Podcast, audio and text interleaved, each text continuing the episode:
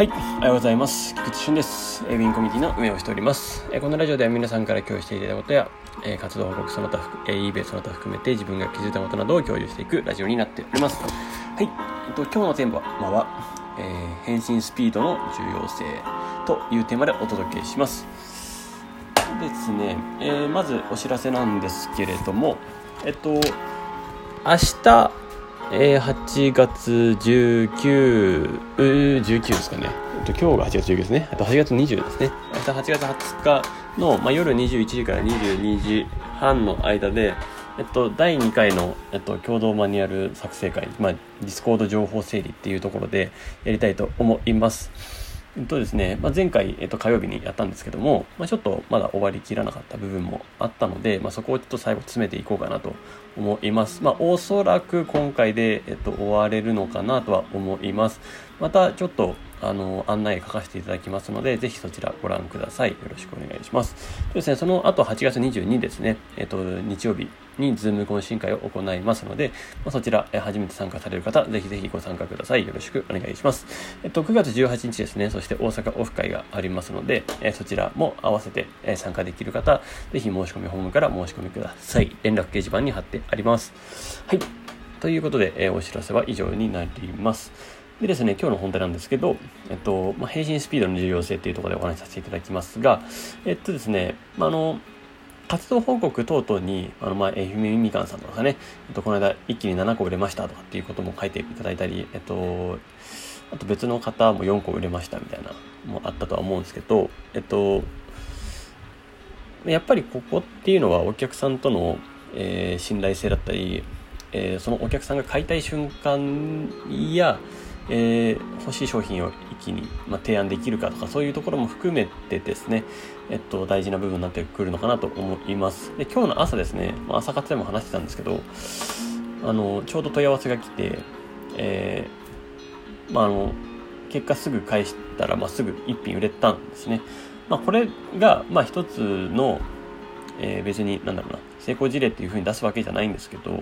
あこの一つのサンプルでですね、まあただやっぱりここら辺ここの重要性っていうのは、えーまあ皆さんもひしひしと感じていることじゃないかなと思います。あの、まあ、自分で他のサービスを受けたとしてもですね、えーすぐにレスポンスが返ってくるってなんか非常に好感持っていますよね。喜ばしいことでありあ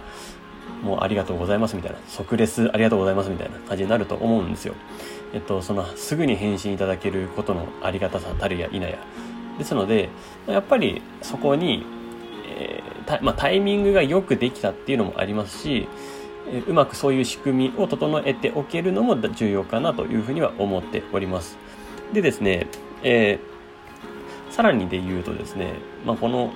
お客さん最初はちょっとなんかよくわかんない感じだったんですよ。80ドルの商品なのになんか160ドル値引きしてくるような感じでなんかちょっとよく会話が分かんなかったような感じだったんですけど、まあ、いろいろ話してる中で、えーそしたら2つ目買ってくれたりっていうのもありましたのでまあそんな価格高くないんですけどね。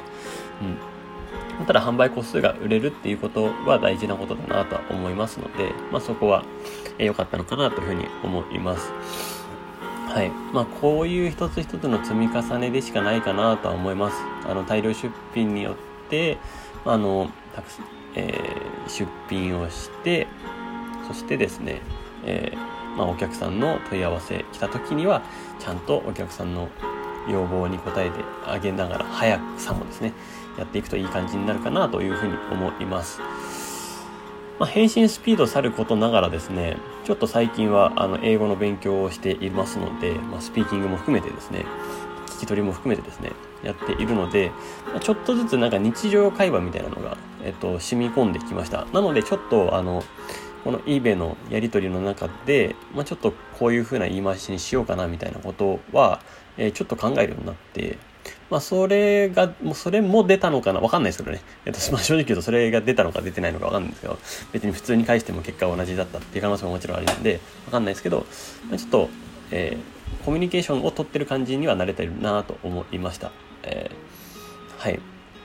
まあ、今までも取れていたといえば取れていたので、まあ、ここは別にそんなに大きい影響はないかなとは思うんですけれども、まあ、ちょっとですね、えー最近は英語の勉強にもあの弾みがついてきていますので、えーさらにもっとネイティブに喋れるようになっていきたいなと思います。まあ、そしたら外国の、えー、まあ、よくグローバルスタンダードみたいな、まあ、世界基準ですね。まあ、世界を基準とした活動ができるようになるかなというふうに思っています。まあ、もう日本だけではなく、もう世界を基準にして、えー、これからはやっていく必要があるなっていう時代に突入してきてると思うんで、